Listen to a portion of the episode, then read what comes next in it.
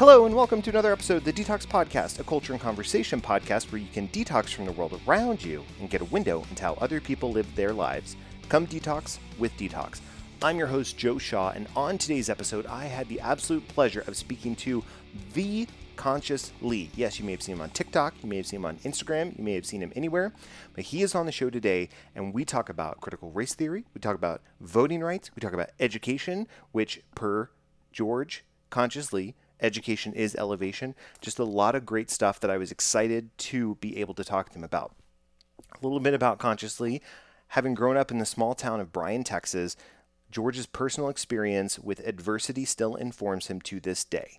Seeing the educational power of discomfort caused George to adopt a strategy which he calls purposefully provocative, whereby people are placed into unfamiliar positions and situations, which fosters critical engagement with different perspectives.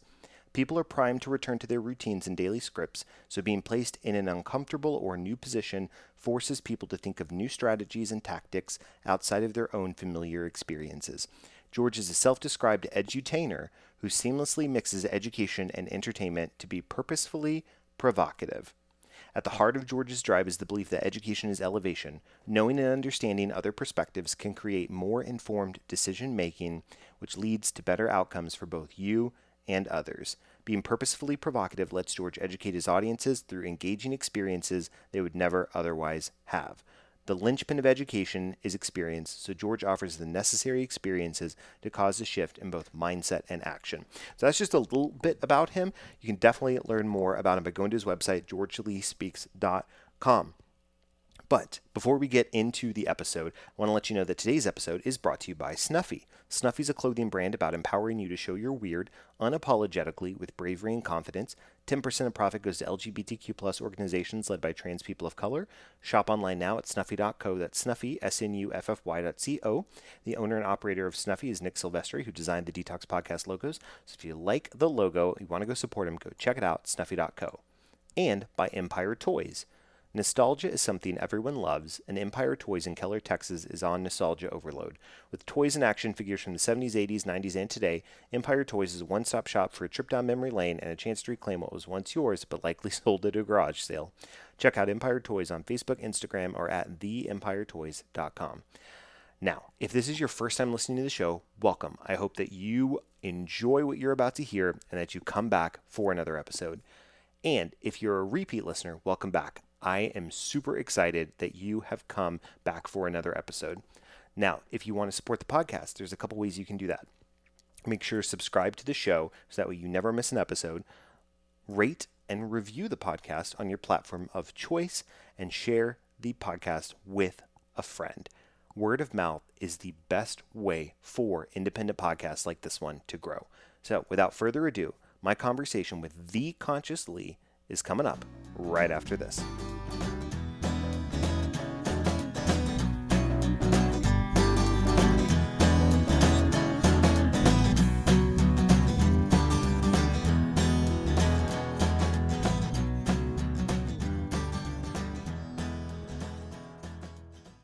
What's going on? My name is Joe Shaw, and I host the music podcast After the Encore. After the Encore is a long form career retrospective podcast that takes you behind the music of some of your favorite artists. Musicians like John Oates of Hall & Oates, Chris Kirkpatrick of NSYNC, and Jaret Reddick of Bowling for Soup, and many others. Each season of the podcast is themed around a different topic, like the boy bands of the 90s, badass women in music, or even artists that were featured on the TV show The Voice.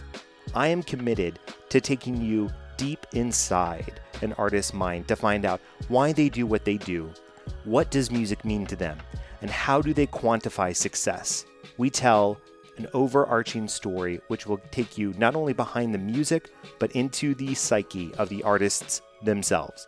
After the Encore is a proud member of the Roberts Media Group podcast family. Check us out on any of your favorite podcast platforms today.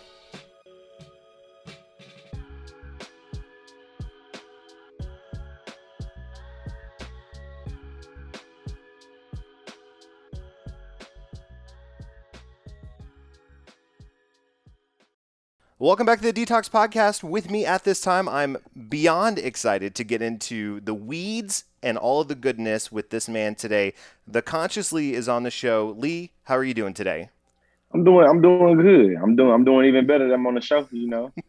Looking forward to some juicy conversation, man. Yeah, man. I'm very excited, very excited. Now, before we dive into the meat of the conversation, so to speak, I like to ask my guests a question to really kick things off. And so, Lee, I want to know what are you currently detoxing from in your life? Man, what I'm currently detoxing from is uh I I say people that people that I pour into that's not able to pour back. Ooh. You feel what I'm saying? Yeah. Not necessarily uh like yeah, like pretty much just I feel like this detoxing and uh using my time a lot more, you know, productive in terms of it's not adding to me, it's subtracting type stuff. You feel me? I do. I you know, it's the pandemic has been interesting for me because I didn't realize a couple of com- uh, uh, relationships that I had that were in that that realm and I figured out pretty quickly which relationships I was constantly pouring into that weren't filling me back up and were just a take take take type of relationship. Found those out pretty quickly and I would I would like to say here in the second year of the pandemic I've sussed out a lot more of my priorities with regards to my friendships family relationships all kinds of relationships and I feel that I'm personally in a better place. So I, I completely understand it's yeah. easy. Yeah, or, or, and, and, I guess a better way to conceptualize uh, conceptualize what I'm saying, simplified, is detoxing from not having boundaries and transitioning into setting boundaries in many different instances and parts of my life that I didn't have boundaries in, or the boundaries was too far out. You feel me? So I'm bringing them closer to me. I like it. Very cool. Well, on the show, there's there's a couple different topics that I'm excited to to dig into, and since you are an expert in a lot of these areas, um, I'm interested to get your perspective and, and your thought process. But I want to know. So there's two there's two things uh, that's top of mind for me here: being in Texas in the Dallas Fort Worth area, and then also uh, being in Texas in 21 with uh, with the special session going on that keeps getting extended and extended and extended here in Texas. And one of those is just around voting rights. And then the other aspect is around critical race theory. And critical race theory is something that I know that you've spoken quite a bit about. So maybe the best way to dig into this conversation, I want to maximize the minutes here, is for you, if you could for folks who may not be aware, and if you're not, you can go back in the archives and listen to Cinto Ramos Jr. break it down as well. But if you could give us uh, just a five minute overview of critical race theory for those who may have heard different things on what it is, and then digging into how we can start to apply this perspective in our lives and in our kids' lives to make a more inclusive world. Yeah. Well, I think I'd start from the top and saying that critical race theory provides us a analysis of the legal system that shows us how our institutions and our policy making process is racialized and specifically how it leads to a lot of racial disparities for people of color in our country. Um, I know that a lot of people have a very colorblind perspective when it comes to different policies and laws and feel like the way they are applied is based off of people's character and based off of their conformity into the law.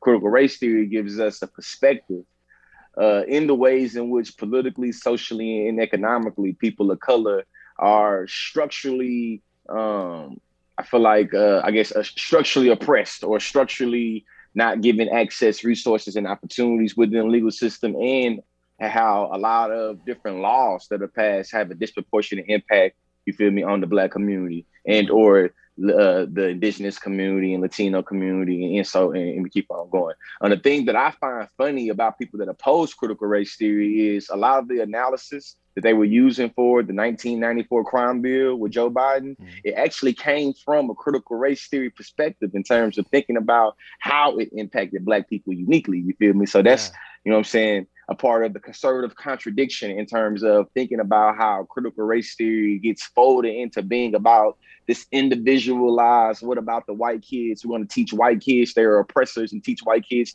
They're colonizers. To me that shows that there's a lack of research on what critical race theory actually is because it's not centered around an individualistic perspective in terms of saying individual people are bad. As right. a matter of fact, one of the notions of critical race theory is to talk about how um, the notion that you know there's a bad apple in the bunch, or how the system or how things that happen within police brutality is just a, a individual act of one person. Critical race theory is trying to get into thinking about how systems and institutions specifically lead to these disparities and not how the acts of individuals. So we already see how a lot of the criticisms that uh, I feel like a lot of the more popularized criticisms of critical race theory is whole, stuck in a whole bunch of me search, no research done at all. You feel me in yeah. terms of what is really going down. I think when we talk about the Declaration of Independence in our country and how how it was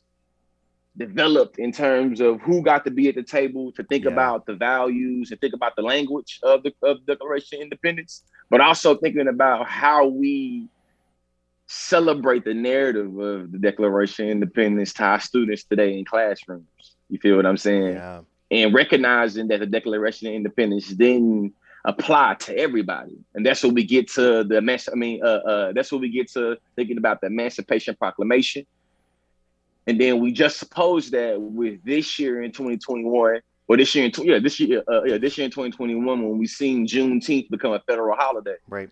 Well, critical race theory gives us because because you got to think about like this because Juneteenth is now made a federal holiday. You're gonna inevitably have students in the classroom ask their history teachers, "Why is this a federal holiday?" Right. If you live in a state that has criminalized critical race theory, how you answer this how you answer this question in the classroom is gonna have a lot of implications on maybe you being fined, maybe you losing your job, and just straight up simplify you breaking the law. Right.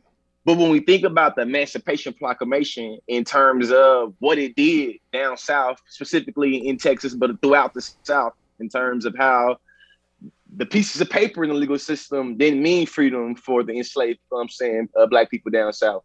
It was Union soldiers coming down to Galveston, Texas for the emancipation. I mean, uh, uh, uh um, I mean, uh, for excuse my language, for the uh, uh, Juneteenth. You feel me? That's right. how we celebrate Juneteenth. I'm born and raised in Texas. Yep. You know what I'm saying? Yep.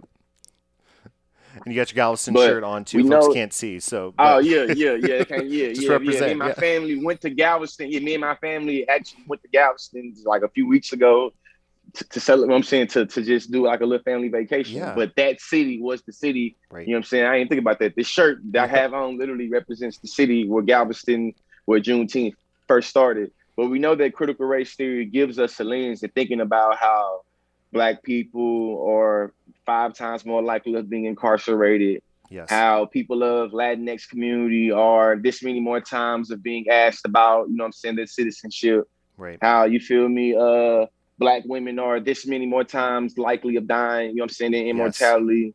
You yes. feel me? How indigenous people are this many more times of you feel me uh of of of, of, of dying disproportionately of you name the disease. You know yes. what I'm saying? So how I see it is how I end this little, I guess, little rant overview is that the critical race theory provides a nice critic criticism and exposes how a lot of people in our how a lot of people in American society love to chastise people in our society yep. for not getting involved in the uh, policy making process, as well as not knowing how the policy making policy making process works as well as saying things like a systemic racism doesn't exist. But we're going to use the system to outlaw teaching about racism as right. well as discouraging people from getting involved in the policymaking process. And we see all the voter registration laws passed throughout our country that's restricting, you feel me, these, yes. you know what I'm saying, really our ability to go out and get our voices heard, quote unquote. Right. So when you think about what critical race theory provides, it provides us a lens of political awareness and political consciousness I'm thinking about how the policymaking system works. What we know in terms of 2021 is how we're able to think about Georgia. We know that Georgia was very significant in how our uh, election worked out in 2020, right? Yep. We know that black people, you feel me, uniquely went out in droves, you feel me, in like record high numbers yes. to, you know what I'm saying, a lot of polling booths in Georgia. And we've seen that from the policy, from, from literally the policy perspective, that a lot of those ways in which black folks is able to get involved in policy making they got, got, got outlawed. It's like yeah. literally you can't even give a bottle of water yes. to people standing in line in Georgia because you're gonna break the law. So we see critical race theory, from my perspective, gives me the language, not only the language, but the perspective and the tenacity to be able to launch a legal perspective, I mean, a legal criticism, as mm-hmm. well as being able to back it up. Yeah. My motto was education is elevation, and I was introduced to critical race theory through debate, through through being a college policy debater. You feel me? And I bust. I don't know if I'm able to cuss, but I'm gonna say it yeah. anyway. I bust a lot of ass for critical race theory. You feel what I'm saying? Yeah. And I think that that is one of the one of the one of the many major reasons why people in power don't want critical race theory being taught. And yeah. then in conclusion, for real, a lot of people have conflated diversity and inclusion teachings with critical race theory, and that is a no-no. And we see how a lot of things that even bring about any type of racial literacy is being criminalized. We see a conflation of diversity and inclusion teachings and trainings being conflated with critical race theory scholarship. And it's like, yeah. nah, I'm doing the same thing, man. Move around. Yeah. No, and I mean for those in charge, it's it's easy to spread the misinformation because if you can spread the misinformation, then you can keep yourself in power, you know?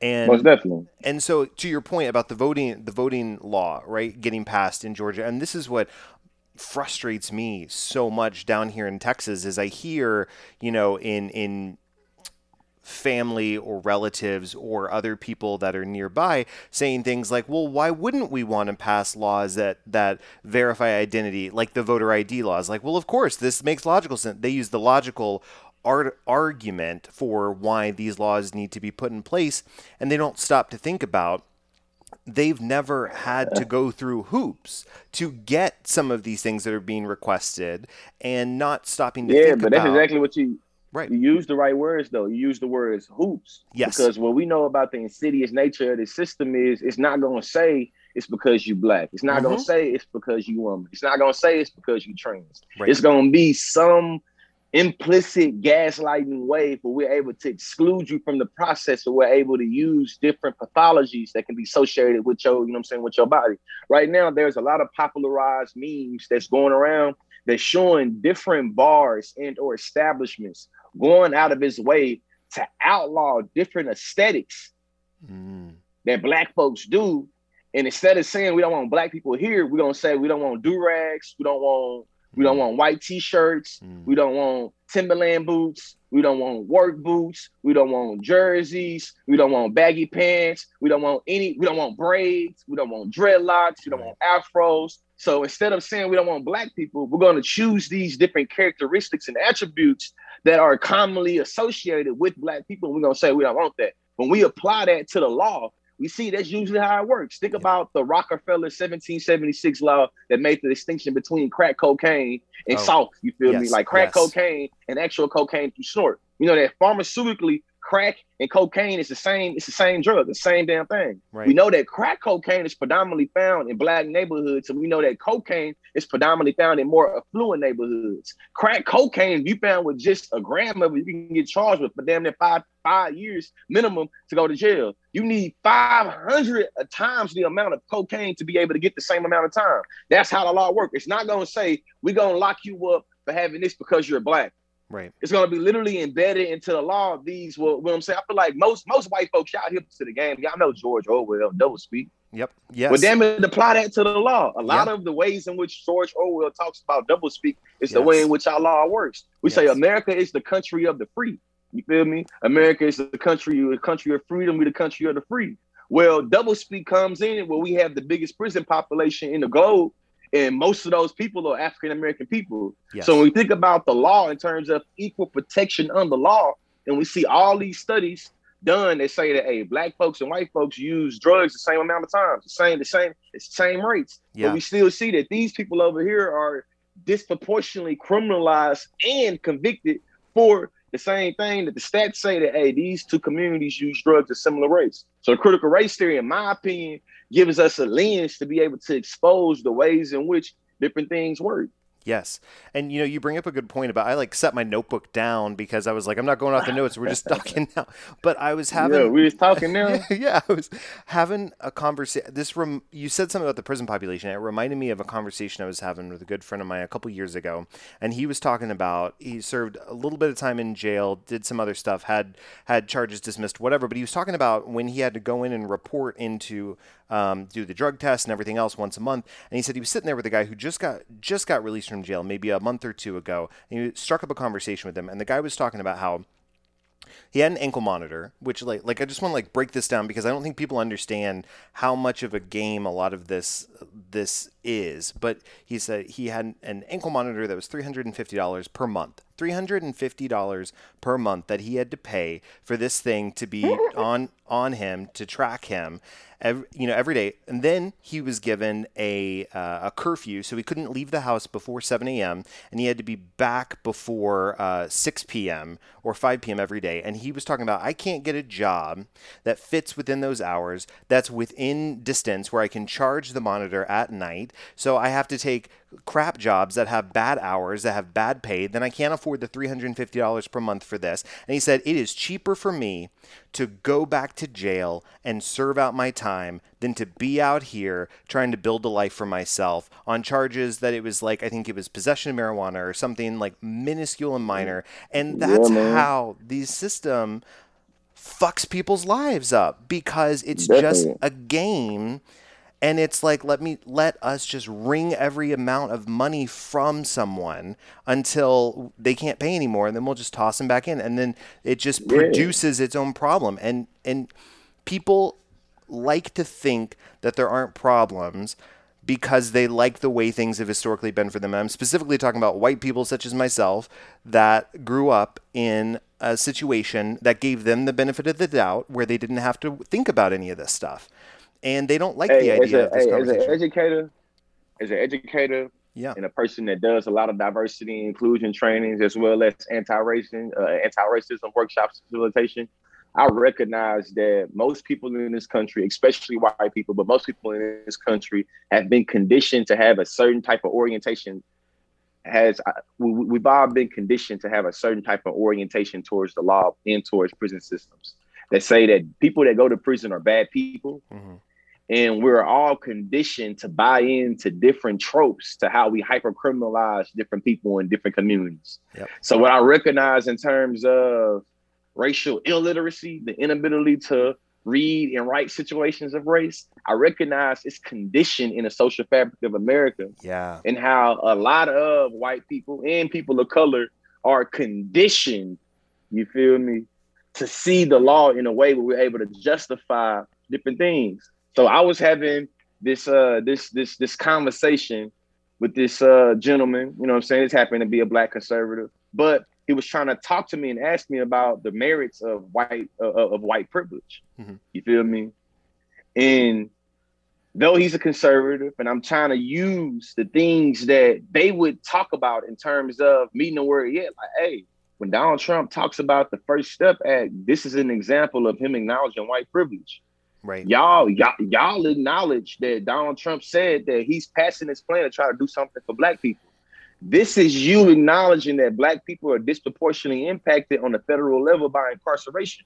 So white privilege is recognizing that there are people that have the privilege of not being impacted by the disproportionate impact of, you know what I'm saying, prison population, especially on the federal level. Yeah. And then I went into the um saying the Platinum Plus plan. The Platinum Plus plan gets into political, social, and economic ways in which black people go through racial disparities in education, in healthcare, in the economy. It's like literally this is a plan that was passed by conservatives. So when you tell me that white privilege doesn't exist, I think that you're kind of pulling my leg or you bullshitting me because you you are you are you you are purposely trying to use cognitive dissonance in a way where you where you where you where you weaponize it. And I just Yes. think that it's, it's, it's very disingenuous. You Yes. feel me? It's very disingenuous to try to say on one notion, I believe Donald Trump has done the most for black people than any president. But on another notion, say that white privilege doesn't exist and systemic racism doesn't exist. It's like, why is it a thing that Donald Trump has done the most for black people in history? Because you know, most conservatives don't try to go to say how black how Donald Trump gave the most amount of money to HBCUs and how Donald Trump You feel me? Yep. Led to the most amount of people being uh, uh, uh, uh, freed on this level. It's like, yeah, so why is that a black thing if you recognize that black folks ain't going through that disproportionately? And that's why I think the what I like to call conservative contradictions comes about the catch 22. Like, uh, hey, hey, hey, some type of way you got to recognize double bind.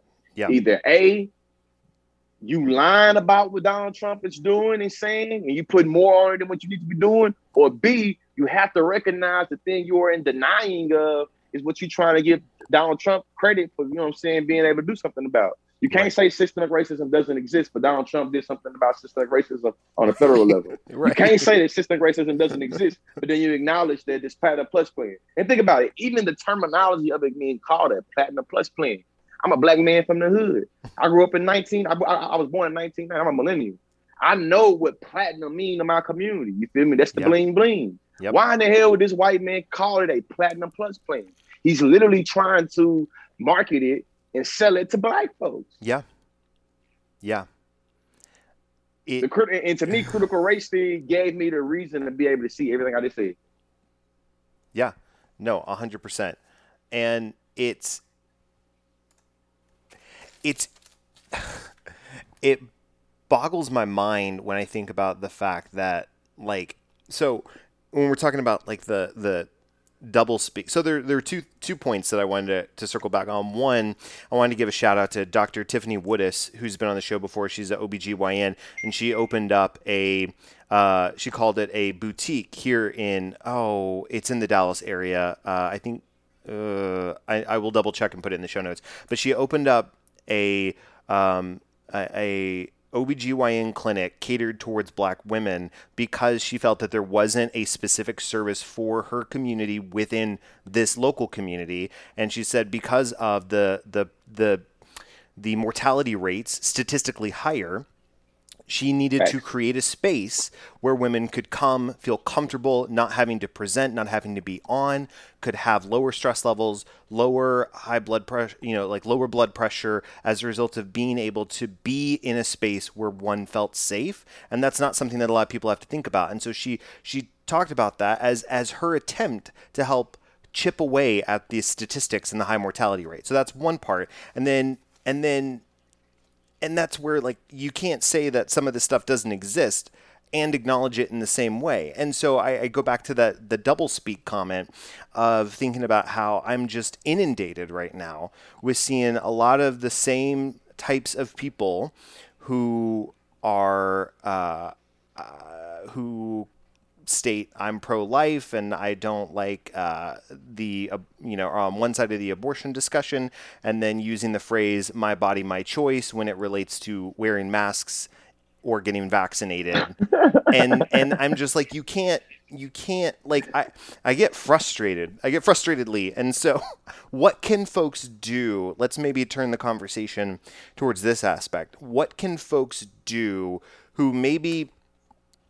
maybe they were living in a bubble and maybe they were not aware of the deep roots of racism and racist constructs in our society from the beginning of America and prior to that. Maybe they weren't aware of it until George Floyd's senseless murder last year. Maybe that was when they finally took their blinders off. So, to those folks who are now here and are wanting to get actively involved in their own communities to try and further this conversation, what would you say to them?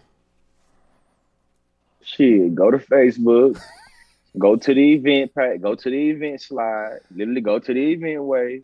You feel what I'm saying? Mm-hmm. And just type in black or race or you feel me, march or protest.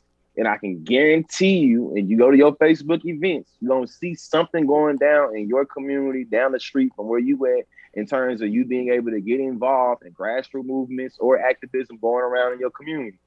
1000% sure that uh, Black trans women, um, Latino people, Latino trans women, um, you feel me, indigenous people are being mistreated and or disproportionately receiving some type of, you know what I'm saying, or or the lack thereof in your community. The question is, do you know about it and are you willing to get involved? You know what I mean? Now yes. social media and the internet has made it where the world becomes so has become so much smaller So now you can't really make excuses the way people can make excuses 10 to 15 years ago.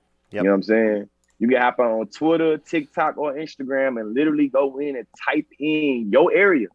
All you gotta do is type in your area, type in your city or your state. And I guarantee you, you're gonna find you content creators that's literally in the trenches. Yep. Wherever you stay at, that's literally putting blood, sweat, and tears and trying to embed and trying to progress, you know what I'm saying? Where, where like, you know what I mean, the, the, the community you live in. Yep. And then you can go into any social media platform as well as Google Scholar and any search search engine that you like to go into and really learn for yourself about the different ways in which you know um, our country is steeped into oppression. Yep. And two, I know that some people might be watching this having the um, somebody might be hearing this, might be having the the inclination to be like, but but why do we have to stay in the past? It's like, hey, peep game, man.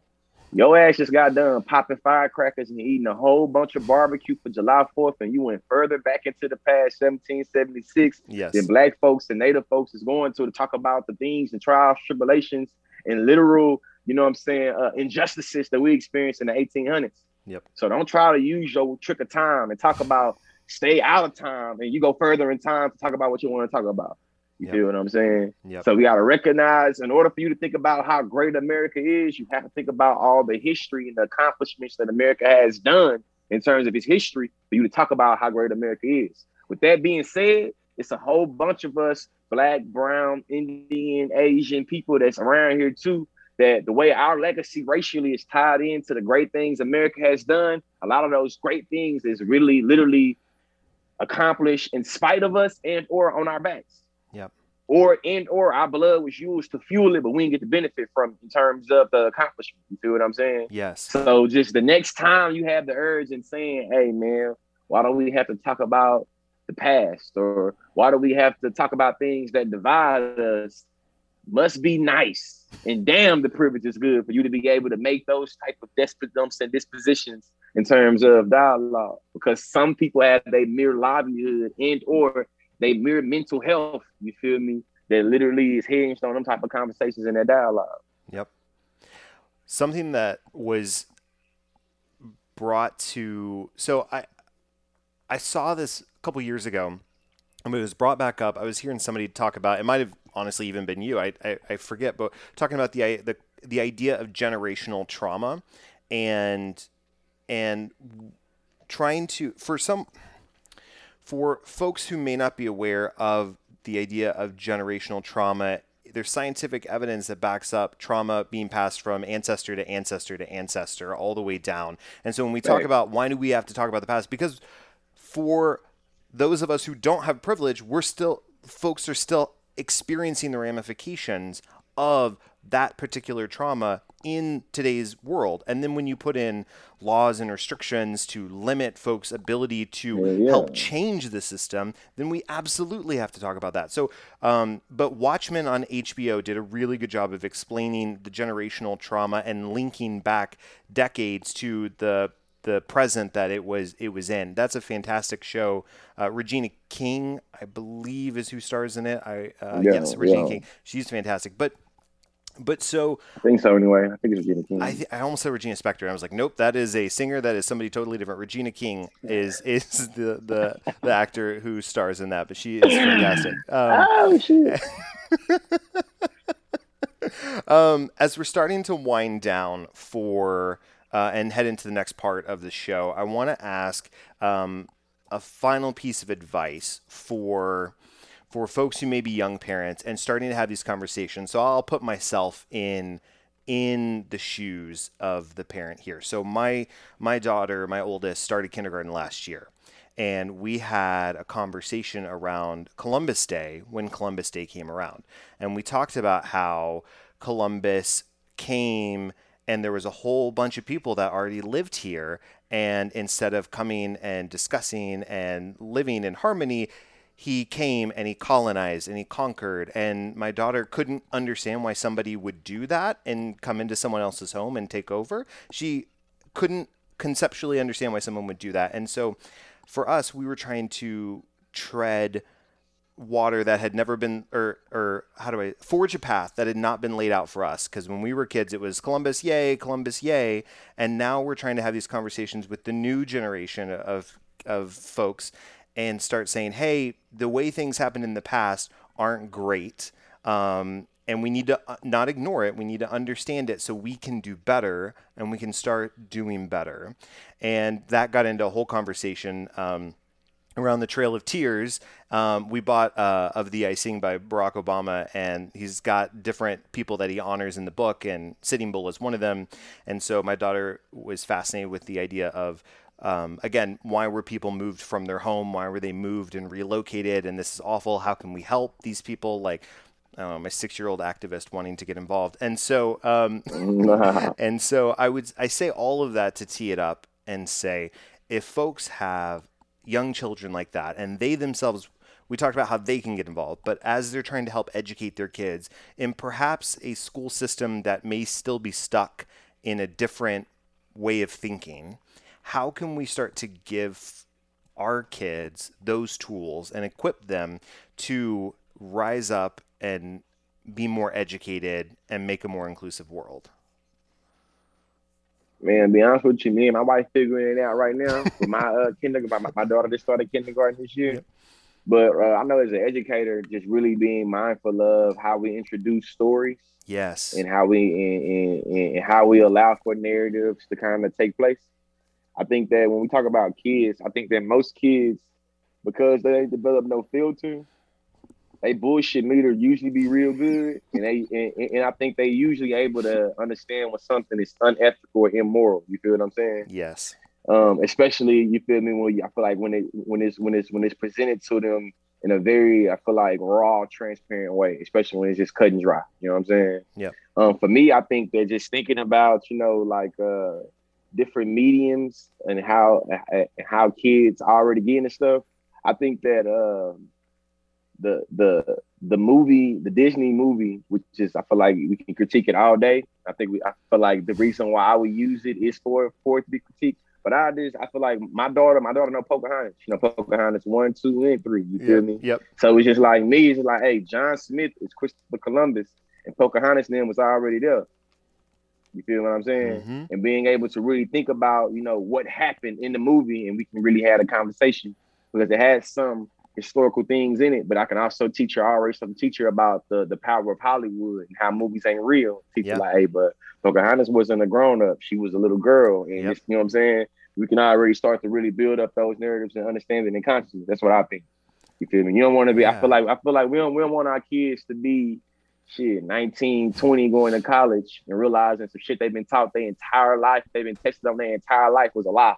I think that a lot of us uh, millennials and Generation Xers, you feel me, go to college and be like, damn, for real? I didn't know about the Japanese internment camps until I went to college, and I was born in 87. It was not taught to me in high school at all. I did not realize mm-hmm. it was a real thing, and I went there, and I was confused, and I, I, we were in class. Like I tell the story all the time, and as bad as I feel about about it, I think it's important to distinguish how the education system can fail us with some of these topics. But World War II to me was USA versus the Nazis. USA wins. That was like the the framework of it. So when I get to college and my professor talks about the Japanese internment camps as an example of how fear can turn lethal and you can start grouping individuals and start throwing the us versus them mentality on, then I I I raised my hand and I was like, "What? Which fiction book is this from? Do I need to read this for class?" And he was like, "No, this is this is real life. Like if you turn to page whatever in your textbook, there's pictures of it." And I was blown away and I just consumed as much as I could because I didn't I didn't want to believe that it was real and I didn't know that it had occurred. But once I found out, then I educated myself on it. So yeah, to your point, uh, a lot of us millennials get to college and are, we're just like, well, damn, uh, didn't realize this uh, was what was real and what was not.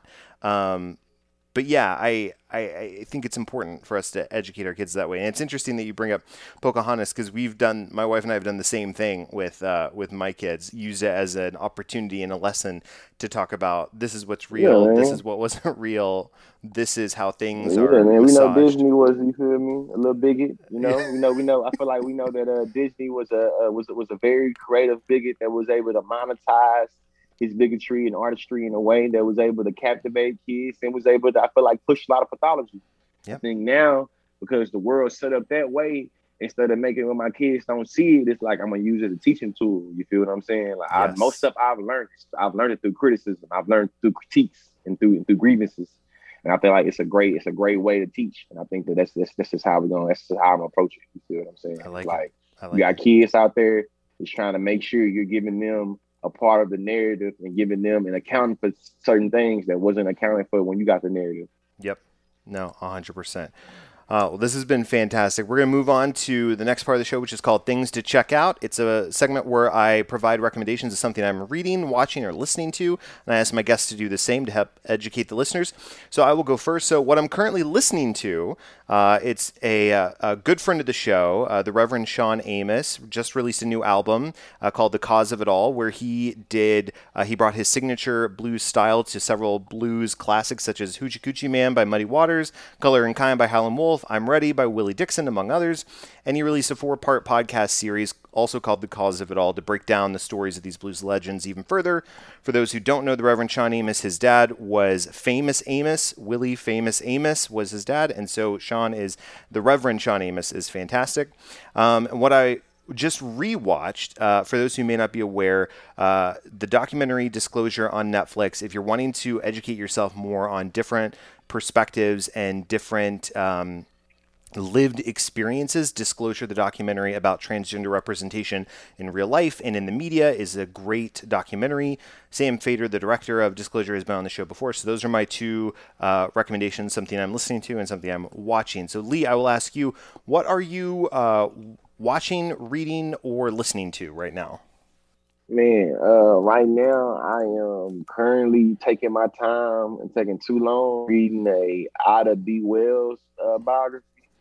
Uh, people that don't know, uh, Ida B. Wells is um, uh, was a pioneer during the. I feel like I feel like yeah, I'm, I'm, I'm, I'm gonna say pioneer.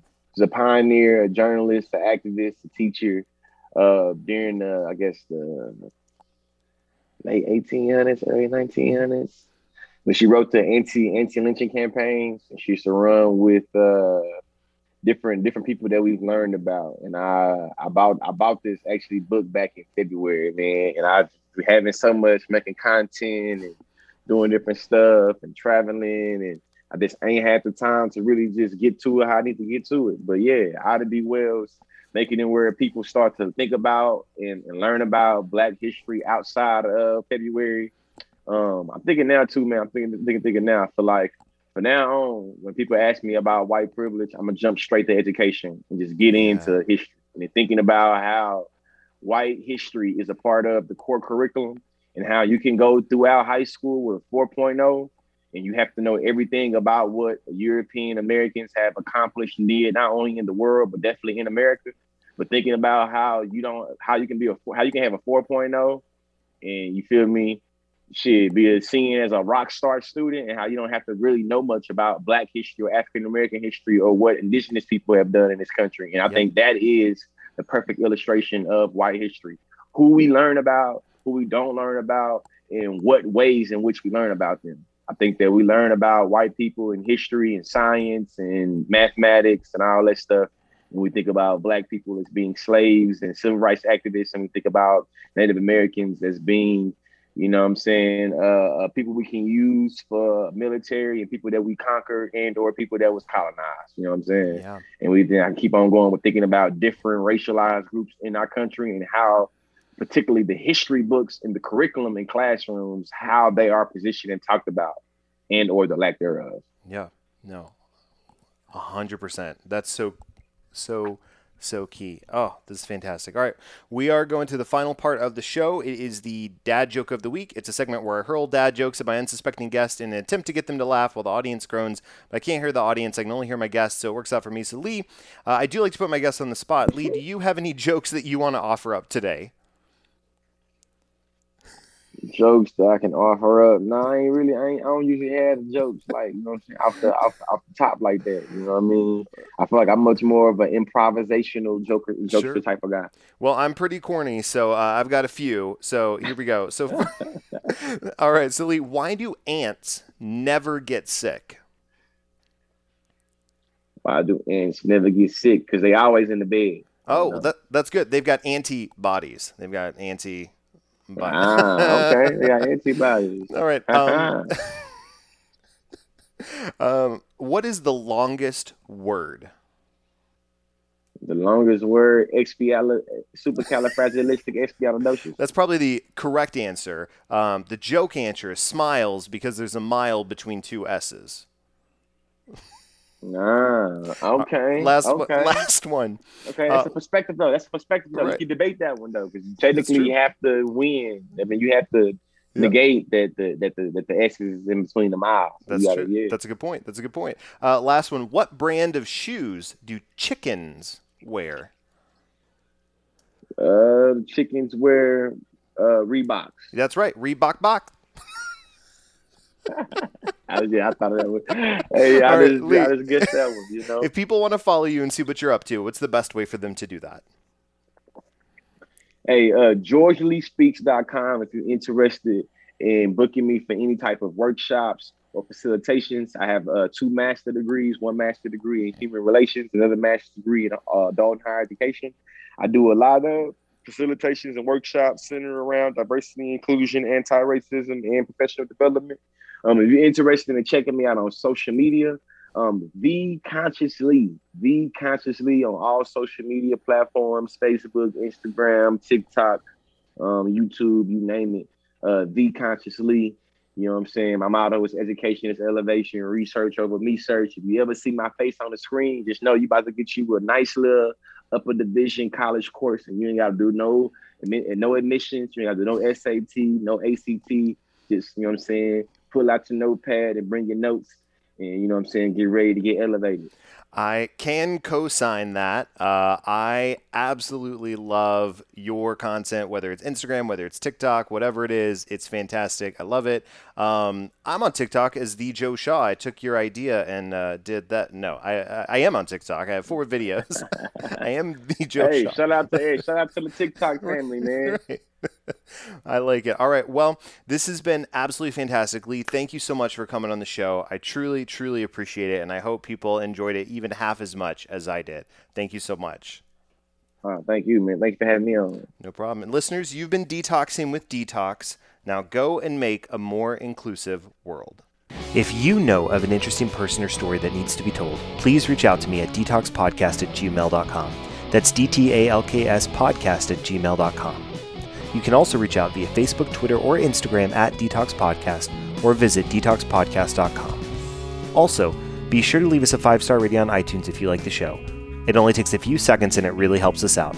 Link is in the show notes. Finally, thanks for listening. Please come back next week when we'll have another interesting conversation. And special thanks to my producers Ben Lawant and Galan Aldaco. Without your help and support, the show wouldn't be possible. Thanks so much, guys. DTalks is a production of Vokal for more information and more programming, please visit vokalnow.com. That's V O K A L now.com.